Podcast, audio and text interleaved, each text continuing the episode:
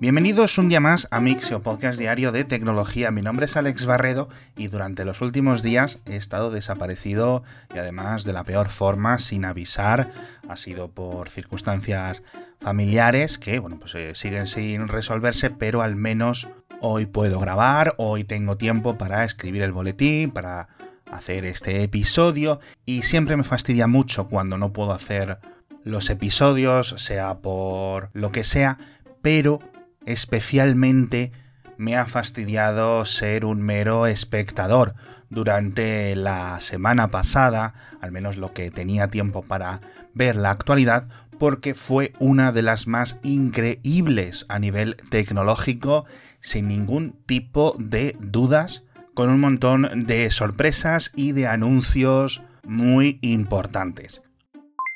El primero no sé si es el más importante, pero seguro que es el más telenovelesco, así que mi preferido, que aprovecho la perspectiva para poder contároslo con un poco más de contexto, y es que la empresa tecnológica de moda OpenAI despidió a Sam Altman, a su director ejecutivo, a su CEO, el viernes por la tarde en horario norteamericano, sin apenas dar motivos ni explicaciones y de una forma muy, muy, muy irregular, es decir, poco común. Esto fue una decisión de la junta de directores, que también es un poco especial en esta compañía por sus orígenes como organización sin ánimo de lucro, y por la puerta le acompañó voluntariamente su mano derecha, Greg Brockman, a modo de protesta por eh, esta decisión. El fin de semana fue un caos de especulaciones. Microsoft anunció que contrataba tanto a Sam Altman como a Greg, mientras que en la propia empresa, en OpenAI, se creaba una especie de revuelta, un sabotaje interno por parte de los empleados, incluyendo todos los altos ejecutivos, que pedían a la Junta que le devolviera el puesto de consejero delegado. Así que no sé si llegó a ser el viernes siguiente o el jueves, pero en cuestión de 5, 6, 7 días, Sam Altman volvía a OpenAI después de esto unas horas como alto ejecutivo de Microsoft y se cambia la junta también casi por completo. Metieron ahí a uno de los fundadores de Twitch como CEO interino. Bueno, bueno, bueno, un jaleo. Y vuelvo a insistir, seguimos sin saber realmente nada en lo que respecta a los motivos. Hay muchísimas elucubraciones, incluso yo hablaría de conspiraciones que seguro que algunos oyentes habéis leído al respecto de algo denominado Q estrella, un supuesto modelo, un hipotético algoritmo avanzado que estaría en desarrollo a nivel interno dentro de la compañía,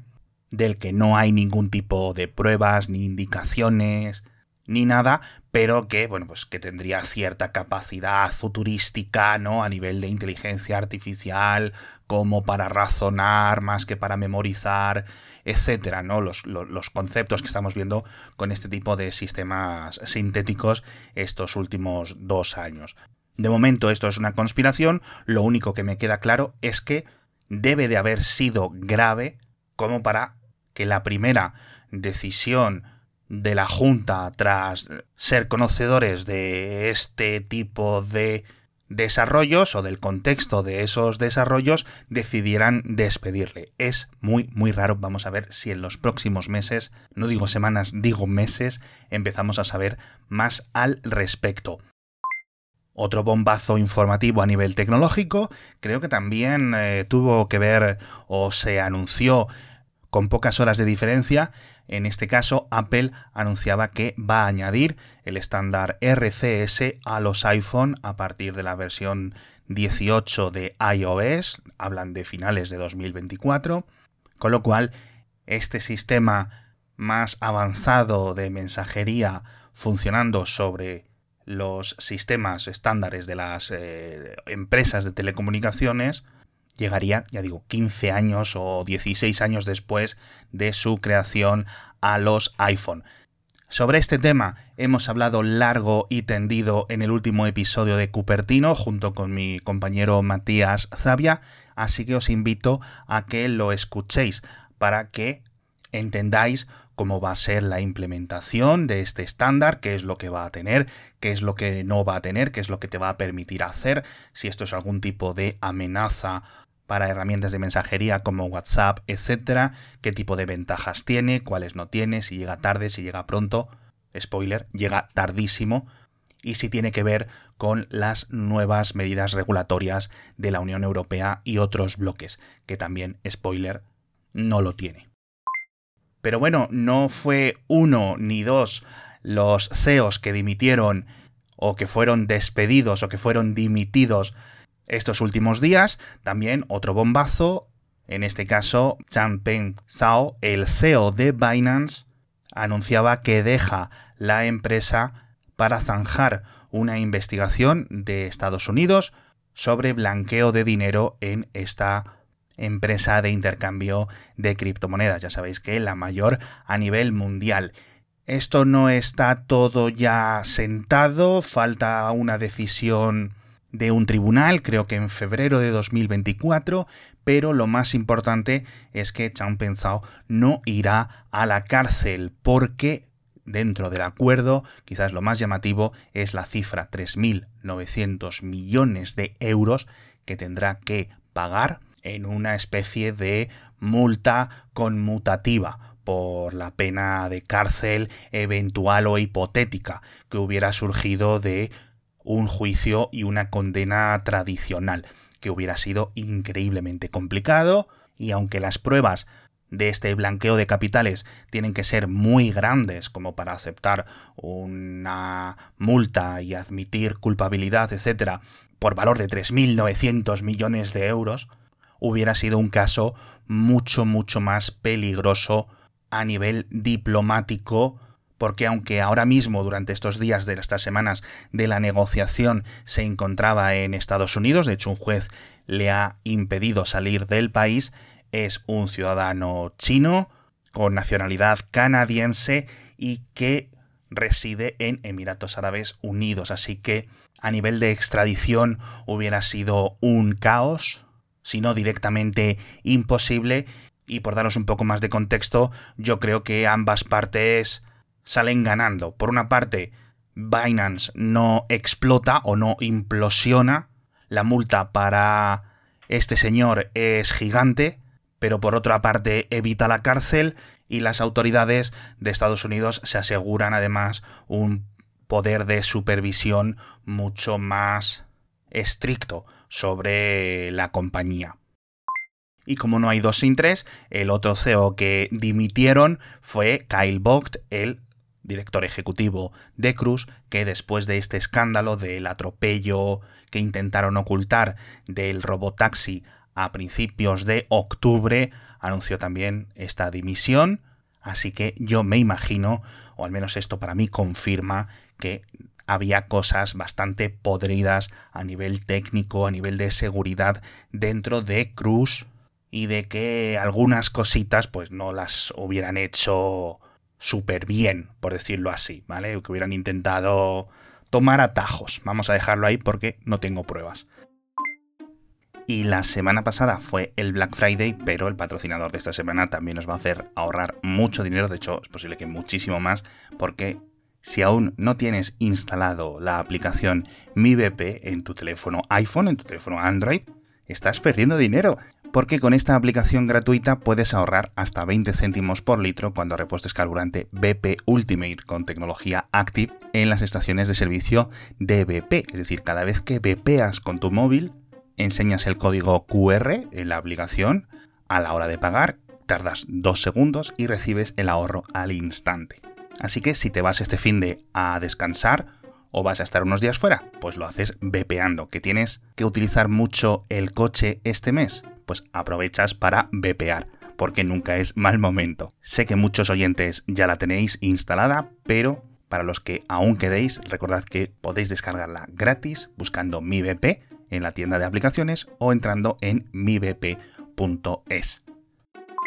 Lo que sí fue un éxito también, como os decía, otro de los grandes acontecimientos tecnológicos de la semana pasada que no os pude contar según ocurrió, fue el segundo lanzamiento de la Starship, esta nueva dupla de cohete y lanzador o cohete y mula, cohete y carro de carga, no sé muy bien cómo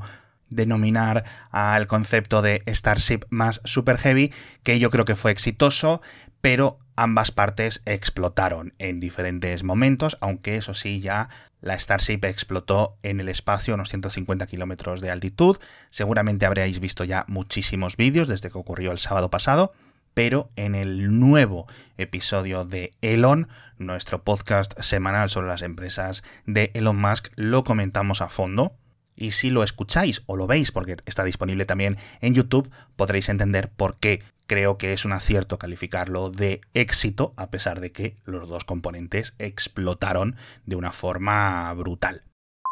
Hablamos también de Huawei por dos noticias que llegan casi juntas de una forma bastante curiosa, y es que siguen apostando por los coches eléctricos y su división, que ya estaba produciendo unos coches con la marca Avatar en colaboración con Changjiang y otras empresas chinas,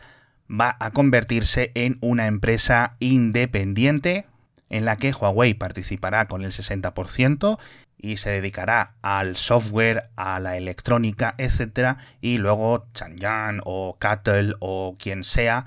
el resto de socios dentro de ese 40% restante van a seguir los que se encarguen de la fabricación física de los propios vehículos. No tiene nombre la nueva empresa, no sé si van a utilizar la marca Avatar, que es la que estaban utilizando ahora para sus dos modelos, pero van muy, muy, muy rápido con este proyecto. Y la otra noticia que tiene que ver con Huawei es de Honor, una empresa que justo se cumplen ahora tres años desde que se independizó, en este caso la fuerza de Huawei, que confirman por fin lo que era un secreto a voces y es que van a empezar a cotizar en bolsa. Entiendo que como Xiaomi, como Transion y como otras empresas locales que lo harán en la bolsa de Hong Kong. Yo creo que ya quedan atrás las épocas de cotizaciones múltiples, al menos para este tipo de empresas electrónicas con sede en China. Hablamos de algunas cositas más, hablamos de problemas técnicos generalizados en eh, la flota de pasajeros en Rusia, problemas que si se confirman podrían acabar en algún tipo de catástrofe aérea porque siguen con muchísimas averías, hablan de triplicación de las averías con respecto al año pasado y que la mayoría de los aviones de pasajeros que operan o que siguen operando en el país están con repuestos falsos, reparaciones irregulares, pero en general pocas cifras claras, pero una sensación eh, bastante fea, sin ningún tipo de dudas. Muchísimas gracias a todos por estar conmigo un día más en este episodio. Vuelvo a pediros perdón por ausentarme durante unos pocos días, pero aprovecho también para agradeceros los mensajes que he recibido preguntándome tanto por mi salud o por lo que estaba ocurriendo, tanto por aquellos que os preocupabais de que, oye, ha pasado algo con la suscripción, me has dado de baja del podcast, no se están actualizando los podcasts, ¿qué está ocurriendo? Ya sabéis que si hay alguna mañana que no hay episodio, lo más probable es que sea un problema mío, más que un fallo técnico en vuestra suscripción. Muchísimas gracias a todos y nos vemos mañana con más noticias de tecnología.